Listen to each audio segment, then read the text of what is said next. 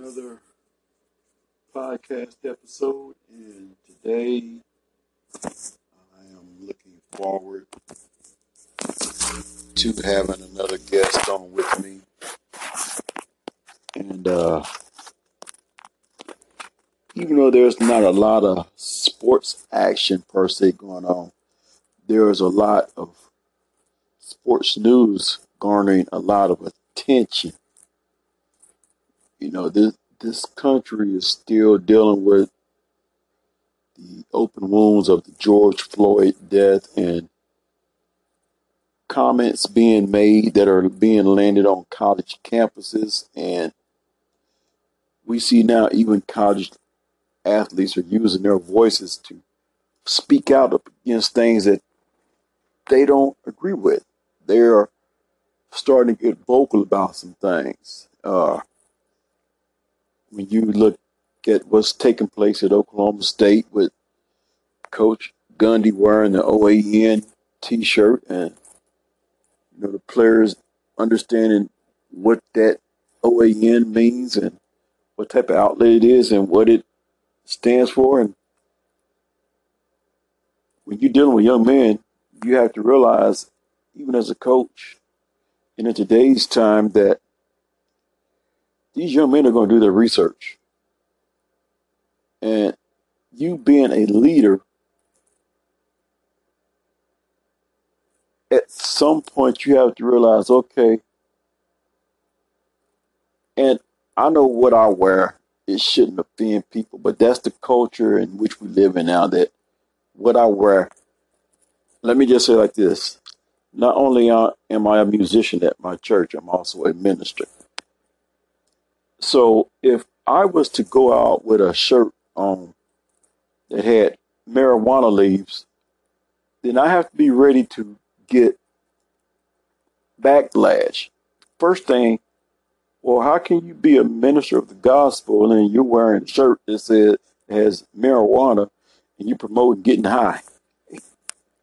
So as a coach, sometimes the content of what you wear has to be carefully thought out. Otherwise, expect the backlash.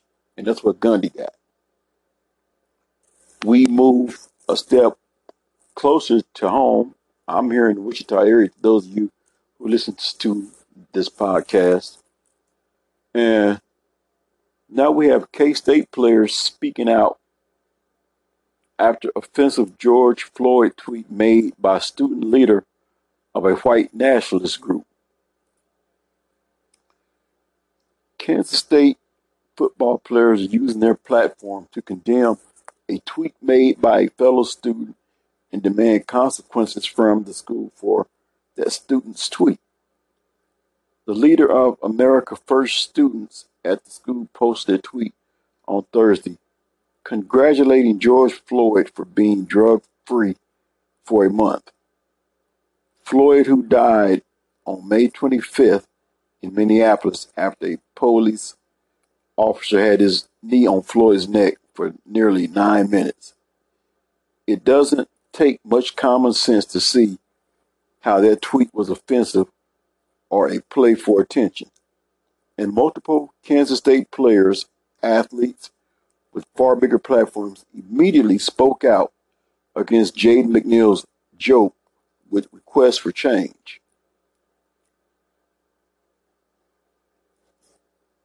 Joshua Long, Youngblood tweeted, and he go to K State?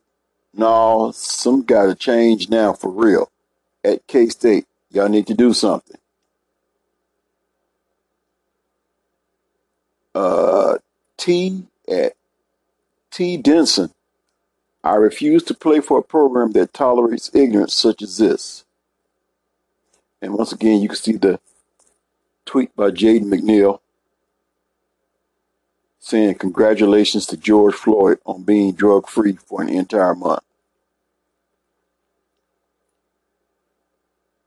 The disrespect of a man that was murdered will not be tolerated.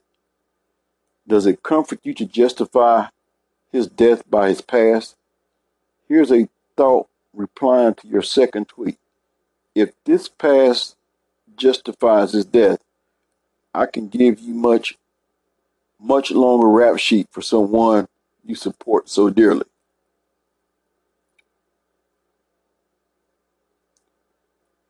Tyrone Lewis Jr. tweets out, I repeat, we have to stick together today. We need you, Lord, more than ever.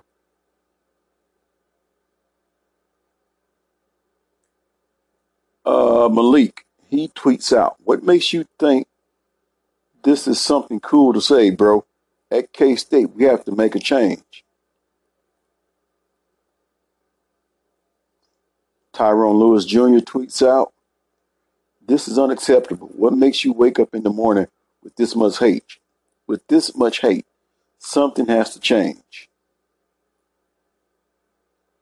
And then women's basketball player Christiana Carr, a native of Manhattan, Kansas, posted a tweet Friday afternoon that said black athletes wouldn't play or participate in any donor or recruiting events until the school creates a policy to expel anyone who openly displays racism on social media platforms and in other public situations. Defensive back Jonathan Alexander posted a similar letter too. And basically, what Christiana May said, which is her Twitter, her name is Chris, Chrissy Carr 4, says, Please respect my decision. The letter reads thusly Due to recent insensitivity from Kansas State students, collectively as black student athletes, we will no longer accept these types of action. If we do not see any change, we will not play or participate in any donor or recruiting events. A policy created against racism that will expel any student that openly displays a racism on all platforms such as social media, school, Aggieville, and sporting events. We also need to see student Jaden McNeil receive strong consequences for his insensitive actions. If these actions are not taken, it is a promise that we will not play. So, as you can see, things are pretty serious at Kansas State. Athletes have spoken up.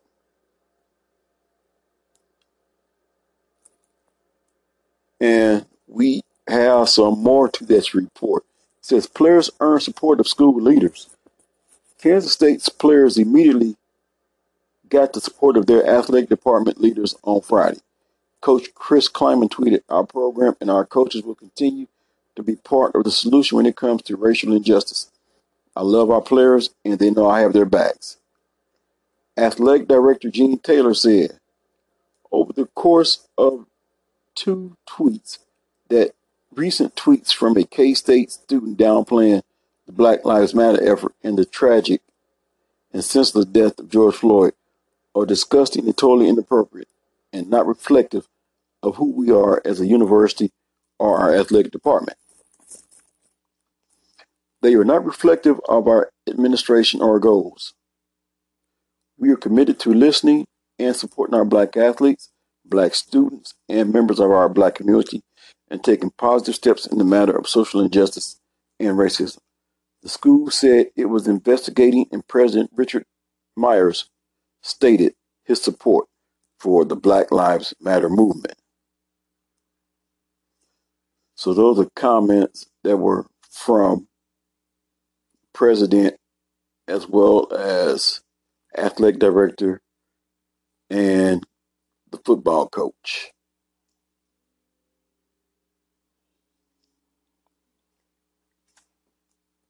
Group ties to white nationalism. McNeil is the former president of the K State chapter of a student group that supports President Donald Trump. He resigned from Turning Point USA because he said the group constantly cedes cultural ground to the left. According to the Institute for Research and Education on Human Rights, the American First student group that McNeil now leads is part of an attempted rebrand of the alt right movement. The new rebranded group, Groyper, is based on the Pepe the Frog, based on the Pepe the Frog meme that was adopted by the alt right and white nationalists in recent years. And it says, to put our plan in motion, groypers have returned campus activism. Just one month after the Groyper Summit, ex Turning Point USA Kansas State University chapter leader Jaden McNeil, who became an active participant in Groyper activity, announced the formation of a new group, America First Students. McNeil's tweet is not the first time a college age adult's offensive George Floyd social media post has been condemned. An incoming lacrosse player at Marquette had her scholarship offer rescinded after Snapchats in the wake of Floyd's death, and an incoming freshman at Missouri rescinded her enrollment after the school said it would investigate a social media video where she mocked Floyd's death with her knee on someone else's neck. So it just appears that there is tension even in the land of college. So, how do we improve upon these situations? How do we make the situations better? What consequences are there for those who show acts of blatant racism with their remarks, whether it be videos, whether it be comments on social media? I mean, how do we get past this? Because look like at the rate it's going, where you have the alt right, your BLM. I mean, it's like you have a powder keg waiting to explode.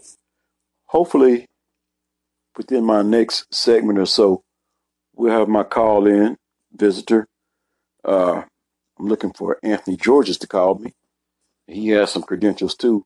And like my last caller that I had on my last podcast, I will let him tell you his credentials. But uh, stay tuned as we try to effort that call and come back with some more sporting news.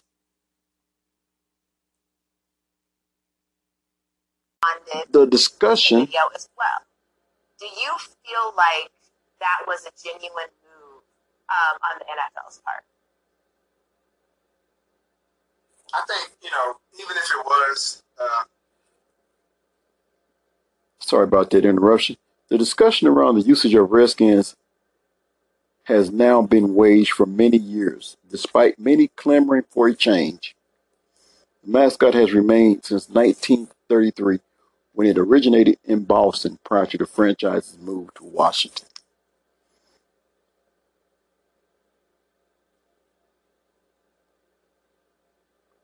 The original controversy. The controversy has deep roots.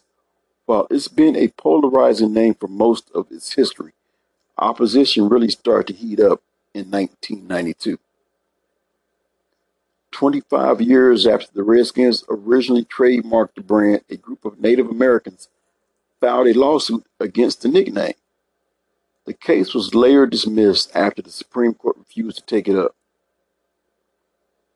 Years later, while the Redskins were attempting to build a new stadium inside the city, Senator Bill Nighthorse Campbell introduced legislation that would have required the team to change its nickname before building such a structure in Washington.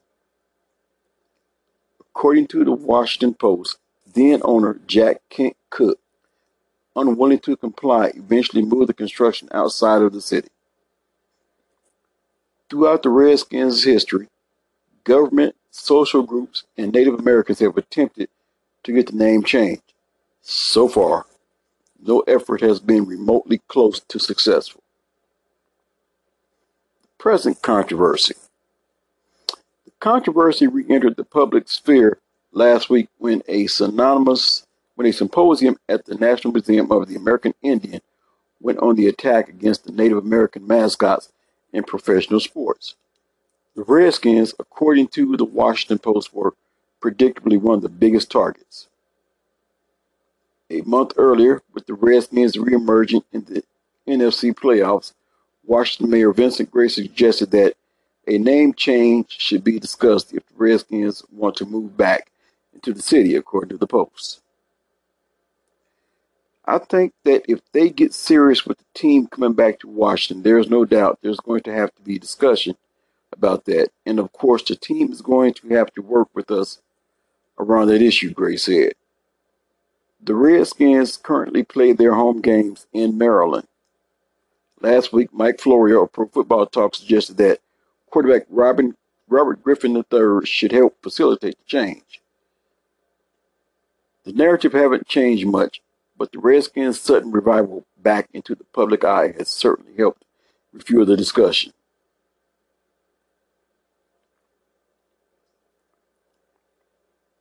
Proposal Washington Skins.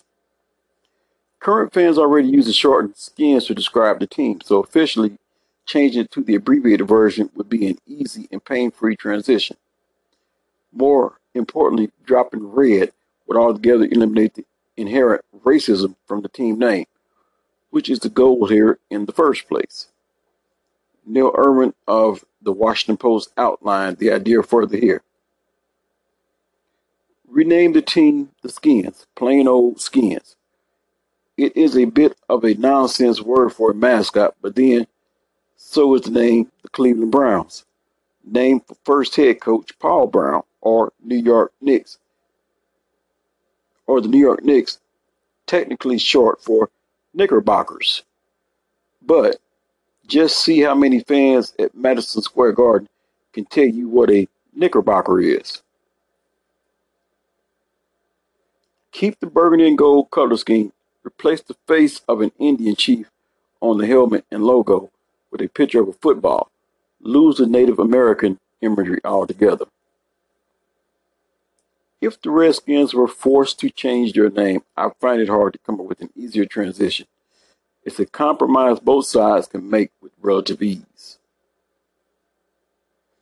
Proposal Washington Warriors. There's a back history here that could set the Redskins up with another easy transition. When owner Daniel Snyder was in the early stages of setting up an arena football team in Washington, he trademarked Warriors with an arrow logo. The league would later go under, and the Redskins would use the spear logo in, 20, in 2002. Dave McKenna of the Washington City paper outlined that history. Snyder bought the DC franchise rights for the AFL shortly after taking over the Redskins. He said back then that he was going to name the indoor team the Warriors and registered trademarks for that name and for an arrow and feather logo and helmet design. If the Redskins were forced to change, wouldn't Warriors be another easy switch? The logo wouldn't have to change drastically, nor would the colors just the name. Proposal Washington Braves. If history and tradition remain important to the logo in Washington, a move back to the Braves could be one serious option.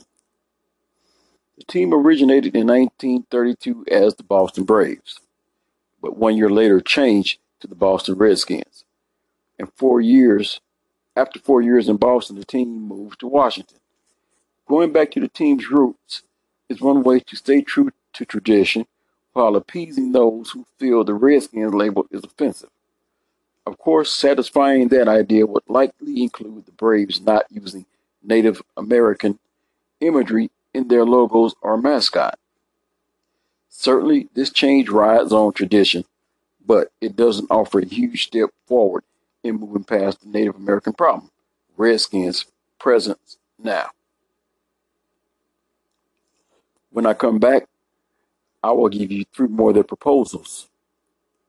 Stay tuned. And we are back, and we have a couple of more proposals as to what what we know now as the Washington Redskins could be named. How about the Washington Federals? If for no other reason, the Federals nickname fits because it flows with the brands of the other Washington sports teams. The MLB team in the city is named the Nationals, while the NHL is represented by the Capitals. The Federals certainly fits that theme in the nation's capital. However, such a move would likely require a complete makeover, including logos and colors. While potentially better in the long run, no remnants of Native American imagery consist with other local franchises. Expecting the team and fans to get on board with such a radical idea probably isn't even worth considering.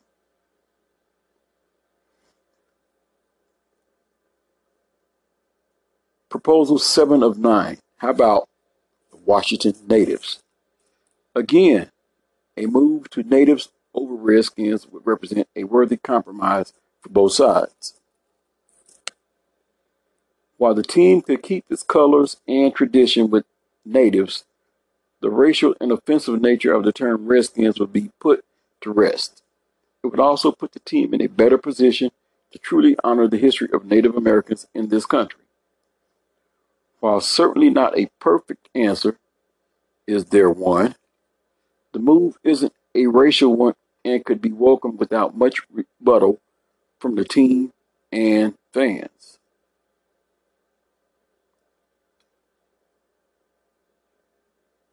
Proposal 8 of 9, and I just about laughed when I saying this. The Washington Pigskins, Hogs, Warthogs. Now that the Hogettes have officially retired after 30 years, maybe the team could honor the fan tradition by calling them something similar. Pigskins allows for the skin portion of the name nickname.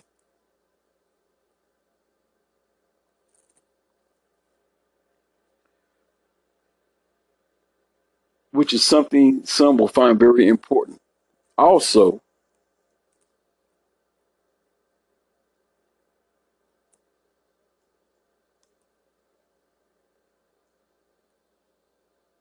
Also, the name obviously integrates a valuable part of the game, the actual football. Hogs is more direct and to the point, but the Washington Hogs or Washington Warthogs both have a certain ring to them. I'm not sure I could really envision the team being called either one of these down the road. But both are worth considering if the Redskins are forced out of their moniker. Last but not least, best fit Warriors or Braves. History, tradition, and the color scheme are probably the most important factors in any potential switch. The two names that best fit that trinity of change are the Warriors and Braves. Owner Daniel Snyder could make the transi- transition to Warriors in a snap and both the colors and logo would be reminiscent of the Redskins days. It's a simple and effective way to continue what is appealing about the current setup while also moving on from the controversial Redskins moniker. The Braves, the franchise's original name, has history and tradition on its side. The team also wouldn't need to alter the colors or logo much. What do you think? Maybe we could see a change on the horizon. Let me also add that this report was back, at least a good, let's just say when Robert Griffin III was their quarterback. So, you know, this article has been out a while, but it's worth bringing up because we look at what's going on around us. If you're going to talk about racism, you have to talk about it amongst all classes, not just one. And if anyone understands the magnitude of racism, it would be that of African Americans, and they should support their Native American brothers. Uh, like I said, this article was back in February 13th, 2013. But it's amazing how something that happened then with a simple name now is relevant even in today's time because Native Americans have voice, they made their voices be heard even today, and they would like to see a change with that name Redskins. So maybe there is something on the horizon brewing, and maybe the Redskins can come to some type of compromise. It remains to be seen. Now I'm going to uh, end this portion, but I'm gonna come back later and uh, I couldn't get Anthony Georges, but I have Jeffrey Lutz coming up later, so I will be back to do another podcast segment and probably talk about some of the very same things, if not a more sports dominant, and get his uh, take on the NBA restart. What does he think about the playoff format? Uh, what does he think about the Redskins situation? Uh, some of you know who Jeffrey Lutz is. He's on the show on KFH called The Drive. He gets to hang out with a bunch of guys that like to play a bunch of shenanigans. But with all my guests that come on, I let them tell themselves about themselves. So check back with me later. I'm going to go ahead and uh, publish this uh, podcast, and I hope you enjoy it. Uh, share it, like it, leave comments. I appreciate all feedback. Thank you.